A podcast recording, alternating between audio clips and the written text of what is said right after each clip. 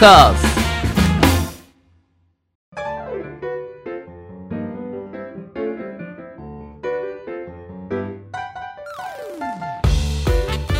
リスナーの皆様ご機嫌いかがでしょうか？e スポーツキャスターの R です。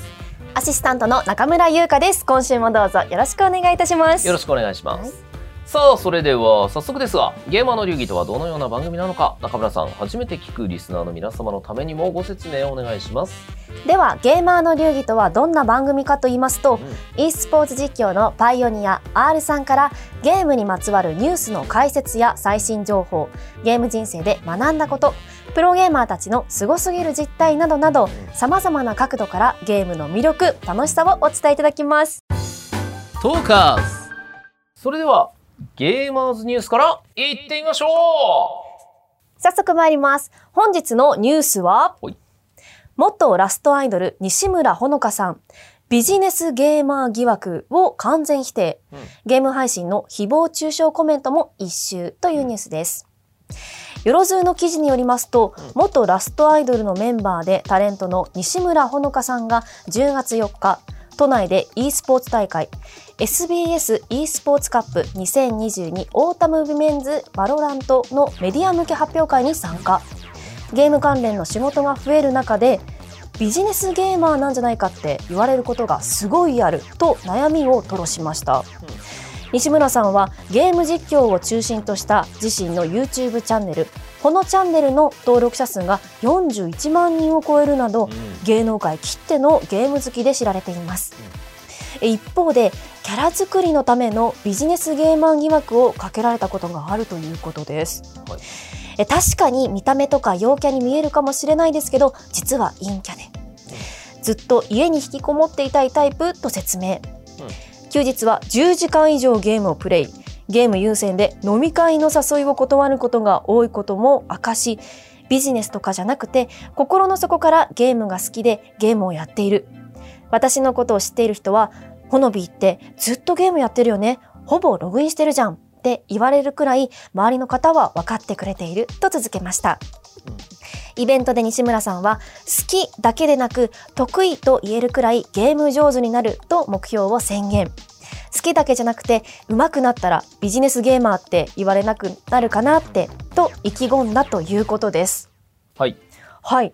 ビジネスゲーマー疑惑。はい。でも登録者の方41万人もそうですね。ねいらっしゃる西村さんですが。YouTuber としてはもう全然その成功されている方なんだなっていう印象で、そのね存じ上げない自分はよく存じ上げてなかったんで、はい、まあ、軽くどんなゲームをやられてるのかなっていう見たんですよ。そしたらまあなんか見た感じテトリスはい、99とか、うん。まあ、デッドバイデイライトとか、うん。青鬼とかうん、あと PUBG モバイルとかですかね、っていう感じではい、あの今回バロラントの、うん、まあ、お仕事をされたっていううん、で、まあ、ビジネスゲーマーっていう声があると。ビジネスゲーマーって言われる方ってあの、芸能人の方ではい、なんか綺麗系なうん。こう可愛いとか、うん。あの女性が多いうん、っていうイメージがあります。まあまあまあ、うん。それもなんていうかこんな可愛い子がゲーム好きなはずないっていう。はい、まあそのゲームが虐げられてきた時代から あの心に傷を負ってるね、はい。人たちが ねま君はそのゲームなんてやんなくてもうん。楽しい人生送れるでしょみたいなところからの声っていうのもあると思うんですけど。なるほど。はいえっとね、うん。これはねすごい難しい問題で、はい。今ってそのまあ e スポーツがこうガッと市場が広がってるから、うん。まあ例えば5年前に比べて、うん。私ゲーム好きなんですゲームすごいやってますっていう人ってめちゃめちゃ増えたと思うんですよ。あのはい。芸能の方でも、うん。声優さんでも、えーアイドルの方でも、で、えっとみんなゲーム好きをアピールする時代になった。うん。でこちらの西村さんもそうだと思うんですけど、はい結局ですね人の好きってまあ比べる意味がないから、うんえっと、私の好きとあなたの好きはまず物差しが違うんですよね。例えばプロゲーマーが「あ俺そのゲームやったことあるよ」うんっていうのって死ぬほどやり込んでないとうんやったにならないんですよ。はいもちろん他の人よりは全然うまいけど自分的にやってなければやってないって言うんですよね。へえそうなんですか。そうですそうですだから俺もスプラトゥーンとか、うんスプラ3ちょっとやって、うん。先月ちょっとやって S ランク S プラの手前ぐらいまで行ったんですよね。はい。でも R さんスプラトゥーンやってますかって言ったらまあ遊びでやってますぐらい。そのちゃんとやってますとは絶対言えない、うん。その自分がちゃんとやった時に比べると全然やってないから。うんっていう物差し。なるほど。でゲームをやってるやってないって語るんですよ、うん。で好き嫌いもそうで。自分の最大好きに対してうん。どれぐらい好きかみたいな考え方をするんですよねゲーマーって。うん。でもちろんこの人ねあの、うん西村さんビジネスゲーマーって言われてる人たちゲームを本当に好きじゃねえだろっていう意見は違うと思うんですよ。本当に好きだと思うんですよ。うん。ただむちゃくちゃやってるやつらから見た好きとこの人の好きって違うんじゃないのっていうふうにうん。捉えられるから例えば綺麗な人とか、うん。その多彩な人に対して「いやお前ビジネスだろ」っていうのは、うん。だって他に時間使ってるじゃんじゃなきゃそんなに肌が綺麗で髪の毛がちゃんとしてておしゃれの流行にも敏感でっていう、はい。明らかに一日中家にしていてゲームばっかりやってるやつらではそうはならないよね。っていううん。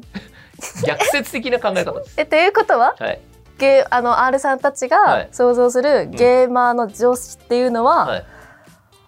あんまりこうおしゃれせずに部屋着とかでこうピコピコやあってるっていうイメージですか？会性がなければないほどガチなんだなっていうふうにやっぱ見ますよ。なるほど。だって全部捨ててるじゃないですか。そそのゲーム以外。ムでもそれってまあ一昔前の考え方ではい、あの例えば梅原とかそうなんですよ。うん、あゲーム以外の全てのステータスをゼロにして ゲームに全振りみたいな、うん。まあ全振りっていう言葉があるのはステータス全,、全部そこに振ってるゲームに振ってるっていう言葉なんですけど、でもまんべんなくステータスが高い人がゲームも好きですって言われた時に24時間っていう限られた時間は決まってるわけで、はい。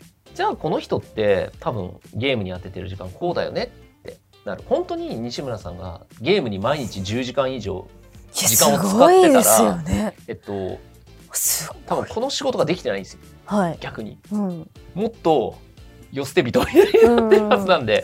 だから10時間やる時もあるはい。っていうことだと思うんですね。うん休日はってうん。こう書いてありますもんね。なのとうん。あと、まああの今自分が見た感じのそのゲームはい。やられているゲームを見ると、まあ、テトリスとかデッドバイデイライトとか、うん、荒野行動ね、青鬼荒野あ荒野行動とか。モバイルよくやられてるんですよね。だからそのあれなんですよね。本当にガチでゲームが好きでやり込む人がやるゲームはやってないよねっていう見られ方を多分するんだと。ああ、なるほど。それぞれのゲームでトップの人はもちろんむちゃくちゃプロゲーマーレベルでやってるんですけど、うん、でも例えばバロラントとかって、えっと、FPS の中でも超ガチなんですよ。うん、シビアな FPS なんですよね。多分なんですけどうん、P- PUBG 荒野行動もモバイルでやってるってことはやっぱ手軽じゃないですか、そうですね。でも荒野行動を本当になんかガチでやりたいって突き詰めていったら、うん、もっとその PC ゲームの FPS もっとシビアな PC ゲームの FPS みたいなうん。ものに行くでしょ？ってはい。ゲーマーは結構考えままあし、ガチな方がね多いですもんね、うん。パソコンの方が。た、だから、まあ、そういうところからうん。ビジネスって見られがちなんですけど、はい。ただ多分ゲームが好きっていう気持ちはもうもちろんあるので、そこのうん、見せ方だと思うんですよね。うん、なるほど。だってじゃあ西村さん「私ゲームガチです」って言って「えじゃあ何やってるんですか?」「いやスマホでモバイルのやつ超ガチでやってます」っていうのと「えっと、あゲームガチです」ってもう一人いて「何やってんの?」って言ったらあの超ハイスペックの PC、うん。自分で組んでうん、でまだ下手なんですけどあのキーボードマウスでこういうことやってます、っうん、て言われた時にどっちがガチゲーマーかっていうのは印象論なんですけど、うん、でも一人一人のその環境とかを、えっと、調べていくことはできないから、はいその印象論でみんなやっぱりあじゃあハイエハイスペックの PC で確かにお金をそれだけ積んでるっていうこそこにかとですもんね。けてるはい。ものがあるっていう方がガチに見える。うん、っていうビジネスゲーマーっていうのは印象論なんですけど、はいただその裏には一応そのソースというかうん、本当にガチだったらこうだよねっていう考え方は一応ある。うん、ただね俺はこの記事で思ったのははい。この西村さんが「いや私は10時間もやってるし、うん飲み会も断るんですよ」みたいな感じで、うんあのすごく自分がゲーマーなんですっていうアピールを必死にしてるところが、はい。すげえ時代になったなって思います。すげえ時代になったなっていうのは。昔ははい。いかにそう思われないかっていうプレゼンをしてたわけです隠よ。すんですねか、隠すんですよ。そうですよ。はい。ね、飲み会断ってゲームやりたい、ゲームやりたいから飲み会断るんだけど、いや、うん。ゲームじゃないです。ちょっと、あの、他の用事が、明日課確かに。それを題があるんででとか。うそう。ん。なのに、はい。そのゲーマーに寄せてる発言をしてる時点で、そのゲームの地位って上がったんだなって思いましたね。確かに。うん、ゲームのこう見られ方もねそう。変わってきたんですね。だから私はゲーマーなんです。認めてください、みたいな動きをメディアでしてることにうん。結構びっくりした。確かに。まああのーどの人が今ゲームプレイしてるかっていうのをログイン画面見たらね友達の分かりますよまあまあまあ、うんそうですね。はいだからそこでログイン詐欺してる人とかもまあいますからね。家でずっと家でログインして私10時間やってますみたいな。ありますよ。ありますよもうそれ。そんなの手段選ばなければいくらでも店はありますから。そうですよちょっ。とびっくりしてますそんなぬるい世界じゃないですプよ。レイしないでつけてるだけってことですか？でほら私のプレイ時間何千時間です言えるじゃないですか。いますよ。誰とは言いませんけどいますよそんなのも。なるほど。もう e スポーツがお仕事になってるっていう以上そういう方もねだから手段の取り方も、うん。結局じゃあ何で見るかって言ったら、はい、その人の、うん。えっと、プレーにかける、うん。えー情熱であったりとか、はい。何かを犠牲にしてやる、例えばあるとあるね、うん。えっとミュージシャンというかアイドルみたいな人が、うん。えーライブツアー中にホテルにノート PC 持ってうん。あのライブ終わったら練習してます。うんとかを 見せられると、えはいガチじゃんみたいな。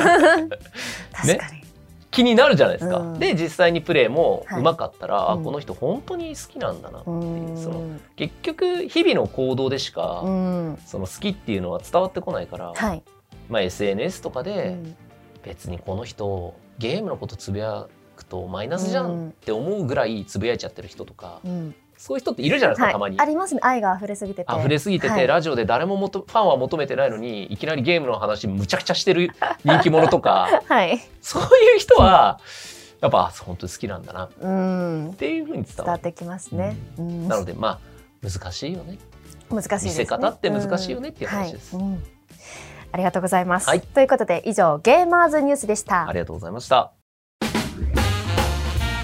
トーカーズゲームに特化しまくりトーク番組ゲーマーの流儀。続いてはこちらのコーナーです。中村優香の聞いてみましょうはい。私、中村優香が R さんに聞きたいことを聞く、ごくごくシンプルなコーナーです。では、本日 R さんに聞きたいことは ?R さん、はい勉強や困りごと、うん。ゲーム化すればうん。楽しく攻略うん。したことありますか？日々それですね。日々？私は。まあゲーム化するっていうのはそうですね。基本的にそういうふうに考えることが多いし、はい。まあ、こと勉強に関しては、うんまあ、ほとんど勉強してこなかったんですけど、一時的に高校受験だけははい。勉強したなって思えるぐらいやったんで、うんうんその時はゲーム攻略みたいな感じでやりました。ゲーム攻略ですか？はいどんな風に？うんとじゃあ例えば普通をまず定義するために中村さんは勉強した時ってはい。どういう風な感覚で臨みましたか、勉強ですか、はい、うーん、第一志望受かるぞ。受かるぞ。うん。で？で、これぐらいの偏差値、えー成績を取らなきゃいけない、はい。そこに対して自分の今の成績がある、そうですね。どうやって伸ばすか？どうやって伸ばすか、ううん勉強法としては、うん。世界史だったら、うん。教科書あの学校で配られる教科書より、うん。もうちょっとあの分厚い参考書をうん本屋で一冊買って、うん。それを一冊完璧に丸々やるやり込むやり込むっていうのをやってました、なるほど。まあでもそれもなんかゲーム化ゲーム的に言語化できそうですよね。確かにそうですね言われてみたらそれを自分がうんゲーム感覚っていうのは思ってなかったですけどこれをこう、あの一周うんこの世界史の教科書回すまでは、うん寝れまてんみたいなのはやってた。ああなるほど。はいあでもゲームっぽいですよね。はい、確かに。うんまあでもそれの延長で自分の場合はもっとデフォルメされてました。はい、もっと細かく。中学2年の時の、中学2年の冬の自分の偏差値は偏差値でいうと多分ね55ぐらいだったんですよ。うん。で、えー内訳は国語が60以上あって、うん。えっ、と数学がまあ60ぐらいで英語が50ぐらいだったんですよ。はい。で英語が苦手だった、ん。で国語は得意だったっていう状態だったんですけど、えっと、高校で志望校が、えっとね、偏差値でいうと68ぐらいのところ、そこに行けば俺はモテるはずって思って そうでしたね。で本気でその約1年でそこに行くためうにん。どうするかっていうのをロードマップを引いたんですよ。おもうロードマップっていう時点からね、はい。ゲーム化が始まってますが。そうなんですよ。この1年という時間の中でうん。俺はじどうやってこのゴールに行くか。はい。まずやったことは、仲のいい友達の中で一番頭のいいやつ。うん。と行動を日々共にすることにしました。行動を。はい、勉強一緒にやるじゃなくて？勉強も一緒にやる。その他の部活も一緒にやる、はい。時間の使い方をそいつと同じにしたんです、はい。まず。これは、えーゲームでいう、うん。自分の身近で一番強いやつの真似をする。はい。強いやつの真似模倣ってやっぱり一番手っ取り早いし、うん。聞けるんですよね、うん。身近にいるから「えなんでこの時間こういうことやってんの?」とか、どういうふうなやり方でこれってやってんのっていうのを全部聞いて全部吸収してとりあえずそいつと同じレベルにはい。早く行くことを目指した、一緒に入れる時は常に一緒にいてどういう思考でいるかも吸収した。うん。そんで自分がほぼ同じぐらいの足並みに夏ぐらいには慣れたんですよね。あ春から始め。春から始め。て、はい。3ヶ月くらい経って。で、えー、と中学校は内申点もあるんで、うーん大これ事内申点稼ぎも攻略なんですよ。これは人対策です、あーはい。あの先生によって性格があるじゃないですか。確かに。どういうのが好きな先生なのかっていうのを全部攻略して、はい。テストの点数に重きを置く人のテストは絶対に100点近く取る。はい。で、えーテストの点数はそこそこでも、うん。提出物が必要な先生には言われてねえのにあの社会とかうん。歴史、10ページ分ぐらいそのやったところの、は関係ないけどその時世界はこうでしたみたいなのを自分でまとめて提出するみたいな。自主弁ですね。自主弁です、それをやっとけば絶対に内申点が5になるんですよ。うんなりますねそれは。なるんだったらやるんですよ。うなる。10ページでも、な20ページでも。はい。だって5取れるのも確定で、うんうん。キャラ対というか人対です確かに。でキャラ対策っていうのは、えっと各教科ですね。はい。はいゲームでもあるじゃないですか、うん。個人にこのこいつにはこれが効く、えっと、このキャラにはこれがいいっていうのがあって、キャラ対策は、えー強化なので、はい。えーその強化のあ中村さんと一緒ですよね。より高いレベルのうん。最上級問題集みたいなのを買ってきてそれをまあひたすら解いてでいざテストが来た時には俺がいつも戦ってるやつよりこいつは弱いみたいな気持ちでやる。テストすらも？そうですよ。うん対戦みたいな感じで考えて、うん。ででもやっぱりうわー俺やってないところ点数落としたわってことってやっぱあるじゃないですか。はい。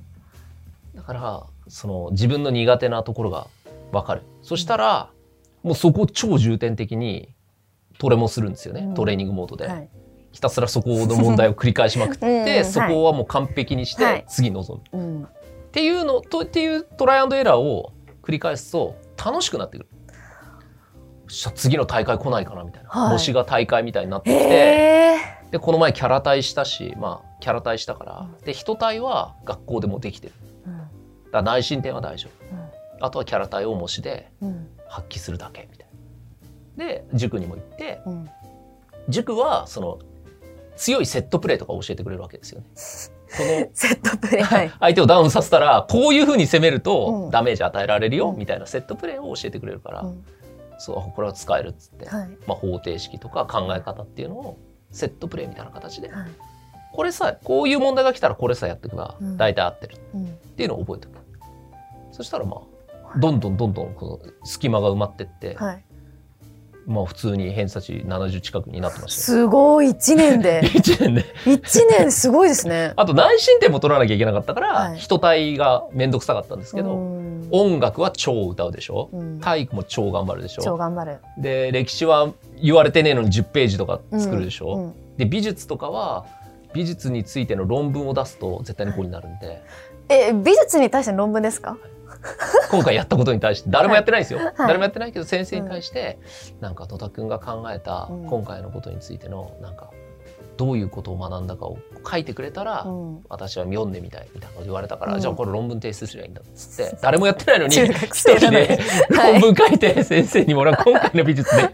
こんなに感動したみたいな。すごー。でもはい。5なるんですよ、だったら書く。はいはい。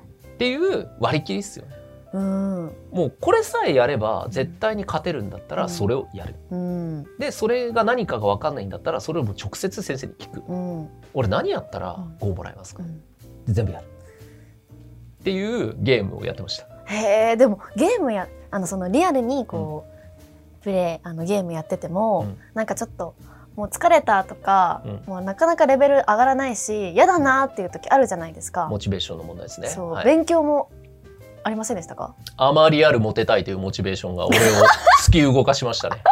それだけで1年そ間れだけで。エンジンそれだけです。あーすごいですね。エンジンそれだけですへえはい。あの。今でも若干中二病なのにリアルに中二病だった時期。はい。ちょっと中村さん目をそらすのやめてください。やばい参考にならなさすぎてはあで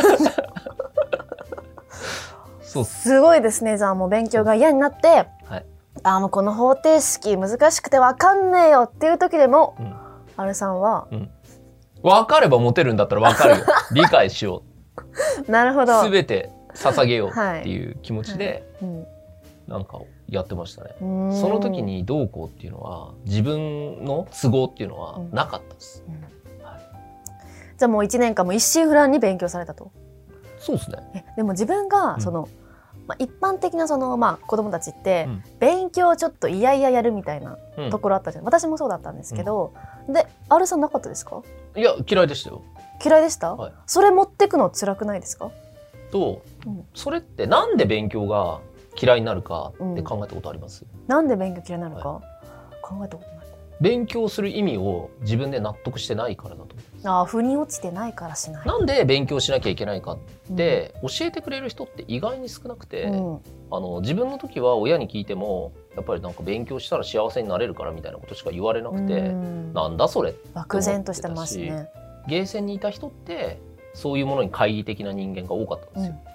でなんでじゃあその中学3年生の時にめちゃめちゃ勉強できたかっていうと自分の中で納得した意味を見出せたからです。うん それが自分の時場合はモテるだったんですけど でもそれでもいいんですよ。うん自分の中で勉強する理由があるかないか。うん多分これがあの超重要ではい勉強する理由が親のためとか怒られないためとかだと弱いんですよね。うんでも自分が必要と思っはいて勉強した時は楽しいです。はいマジで。うん、確かにあの根本論ですよね、うん。勉強って突き詰めていくと、それがアルさんの場合はモテるから。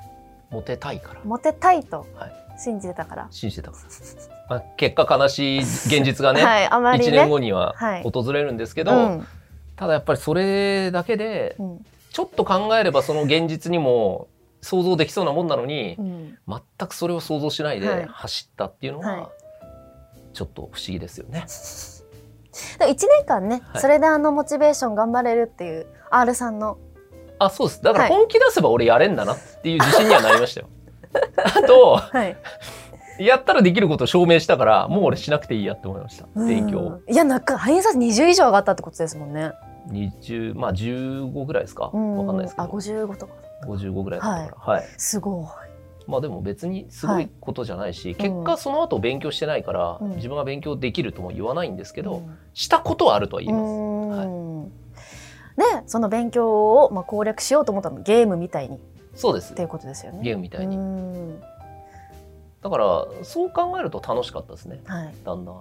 でも何でもそうだと思うんですよ、それこそ日常的に例えばトレーニングとか筋トレジムに行って筋トレするのもうん多分自分のステータスを上げるうん。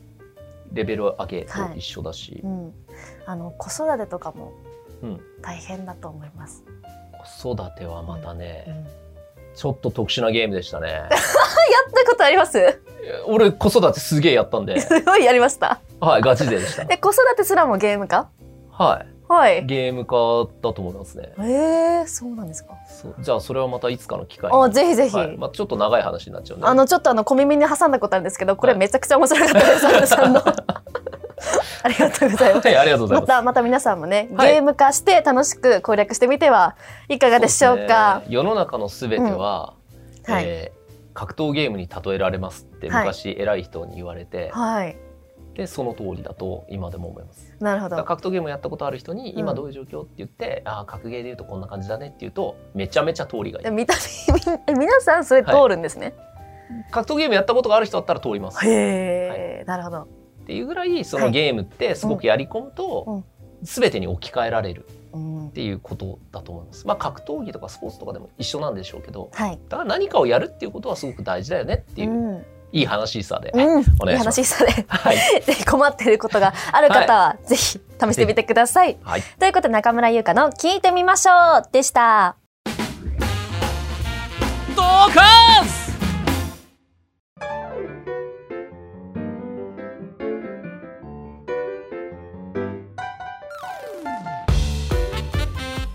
ゲーマーの流儀あっという間にエンディングのお時間です。R さん何かお知らせはございますか？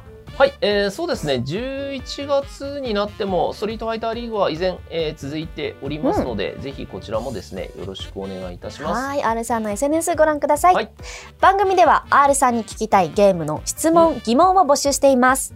本格的に選手を目指すには何をするべきか、ゲームと勉強の両立に悩んでいるなどなど、ゲームに関することであれば、内容はどんなことでも構いません。メールアドレス r アットマークトーカーズ 2021.com もしくは番組公式ツイッターにお寄せください。はいはい。ということで、うんでも中野さんも結構ねちゃんと勉強されてる方だろうから、いやーそれこそなんかその芸能的な活動うとん勉強の両立って、なんかすごい大変そうだなって思うんですけど、わあでも私あのー両立ができなかったのでアイドルうん。やめてうだったので、両立とかは語れる口じゃないんですけどでもアイドルやめた時にはい。中学2年でうん。全然あの勉強ができなかったんで、偏差値18とかだったんですよ。9教科あって18だ偏ったら。差値18ってあるんですか？あえっと内申点か。あ内内申点があはいはいはいは18い。で9教科って。45分の18ってことですね。オール2っていう計算なんですよね。はいはいはいはい。であこのままじゃやばいなと思って、それこそ人対策。うん。うん先生対策めちゃくちゃしましたね。うん。めちゃくちゃ拒否するとか、はいはいはい。質問するっていうのをやってたんで。うん。でそれがやっていくとね楽しいなってあやっぱそうですよね。思えて友達と一緒にちょっとあの先生にうん。ごますりに行こうぜみたいな。そうだよね。はい、やっていくとね、はい。なんか友達とも先生ともコミュニケーション取れてすごく楽しかったなっていう記憶がありますね。え大学受験の時とかってはい、困ったりしませんでした？大学受験も私すごい困りました。私あ仮面浪人っていうか、はいは志望あの第一志望の大学にちょっと落ちちゃったんで一回、あの大学通いながら、うん。もう一回大学受験して、その時は昼間大学通って夜中は、うん。よっしゃ今日はうん。世界史あのセンターの模試うん。過去問なんか一周やるまでなんか寝れまてんとかその時あの帰れまてんっていう番組が流行ってたんで、なんか自分でよし今日は祭りじゃと思ってやり込んでたっていうのもあるんでそれも多分ね自分ではゲームかって思ってなかったんですけど、うん。楽しく勉強やっていきたいなっていう気持ちが当時もそういえばあったなって思いました。学通いながらって周りの人は別にもうやった大学だ楽しもうって中ではい。自分ははい、違うマインドで生きなきゃいけないわけじゃないですか、はい。絶対俺はこの 1, この1年でうん。行きたかった大学行くぞっていう、なんで、うん。超浮いてました。ですよね。超浮いてました。ですよね。はい、あいつなんなんみたいな感じ、はい、あ。入学してベーってなってるところを、うんいや私あの前で受けるんで大丈夫。あー。はい。隅っこ暮らしをね、はい、大学の時をしてました。なるほどね。陰キャラですね。はい。そのあんまりイメージないんですけど、隅っこ時代もあったんはい、ですね、隅っこ時代の方が多いですよ。あじゃあその辺もはい。このゲーマーの流儀で聞けたらうん、楽しそうですね、ぜひぜひ隅っこ暮らししてる方もね、そうですね。はい、はい。仲良くしてください。よ仲良くしてください。よろしくお願いします。ろしくお願いします。ということで次回も来週火曜日にアップ予定です。それでは来週も行ってみましょう